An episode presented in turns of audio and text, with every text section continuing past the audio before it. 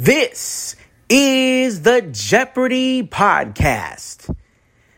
And now, here are the hosts of the Jeopardy Podcast, Jamie and Katie. This is the Jeopardy Podcast. And now, here are the hosts of the Jeopardy Podcast, Jamie and Katie.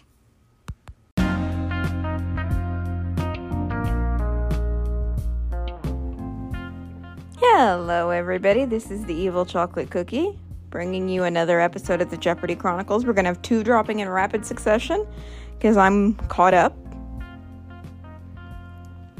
And rather than combining them, if it were a different situation, I might have combined them, but situation we find ourselves in, it's one qualifying game and one final. So I don't think combining them would be a smart idea. Now, had it been the two games of the two game final, sure, they could have easily been combined.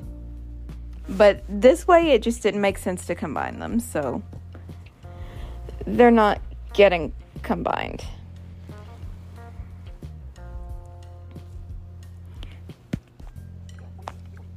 So we're going to start out with Wednesday's game, which of course we missed talking about on Wednesday. But we're finally getting caught up. This this won't be happening often, I'm sure. This is this is an unusual situation and we just got to roll with it, so we're we're all good though. Sorry for anything you hear in the background. I'm just getting some stuff situated and rearranged in my personal space. But while I do that, let's meet our players. Players in this game were Alex, Brian, and Pam. I'm not sure they were introduced in that order, but that's the order I'm introducing them in.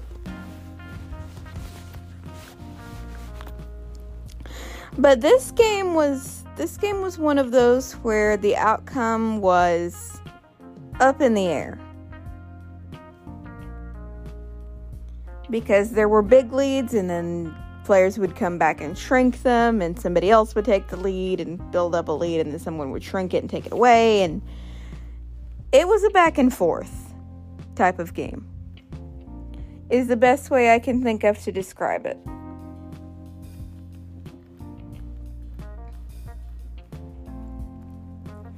So, yeah. Uh, Alex found the first of the three daily doubles in the game. Pam landed the other two, answered one correctly, missed the other one. Basically broke even because she wagered the same thing on both of them. Had she not done that, she would have had a larger lead going into final. But because she missed that second daily double, it put her in the spot to be caught. Just barely, but it put her in a catchable spot where either of the other players could have managed to catch her.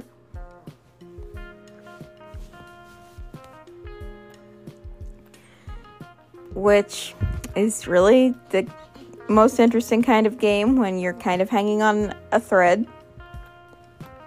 So, yay for that. So, Final Jeopardy did turn out to be very, very, very important. And Ken dropped a hint after uh, the timer ran out for them to write answers. He said something about the clue possibly getting easier this summer. But all three contestants did manage to get it correct. And Pam just barely wagered enough to take the game.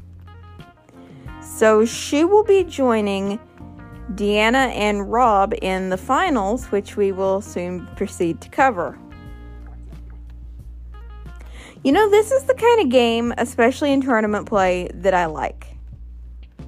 I like seeing strong players being awesome. I, I like that.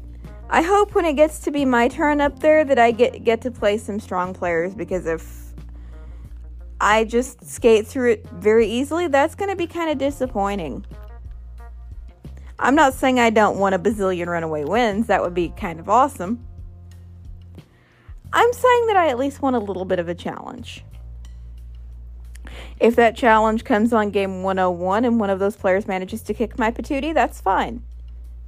I just want my 100 I want my 100 wins and anything after that, well, I've done what I went to do and things can happen as they will.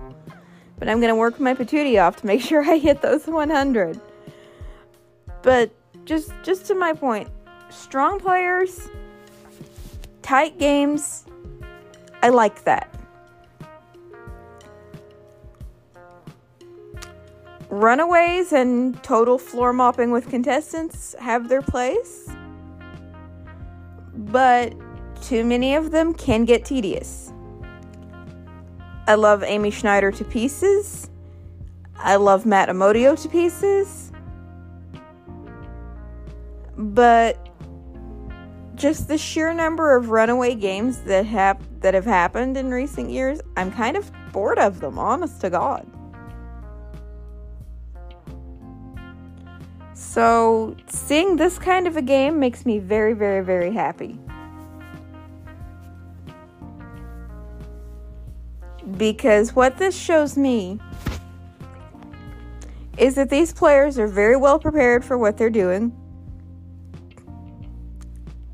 They are very good, naturally.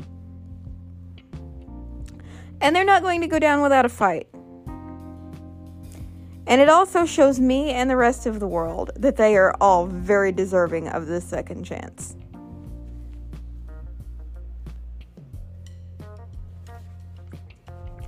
So that's basically what I have to say on that. I'm going to close this episode for now, but this is not the last you're going to see of me because as soon as I publish and share this, I have one more that I'm going to do because I just got all caught up to current. I wasn't far behind, but I'm just I'm just glad to be caught up again. So I'm going to I'm going to close this episode out. I'm going to prep for the next one. I'm going to get the next one recorded and published and then I'm going to sleep. So on that note, I'm going to say thank you for tuning in. I will be back in approximately 2 minutes from well, I can't exactly say two minutes because I'll start recording this in approximately two minutes, but I don't know when you'll get it. So let's let's go and say I will be back in, a, in approximately eight to ten minutes from the time this goes out. Thank you for tuning in, and as Alex would say, so long, everybody. This is Jamie T speaking for the Jeopardy podcast, an Evil Chocolate Cookie production. This is Jamie T speaking for the Jeopardy podcast, an Evil Chocolate Cookie production.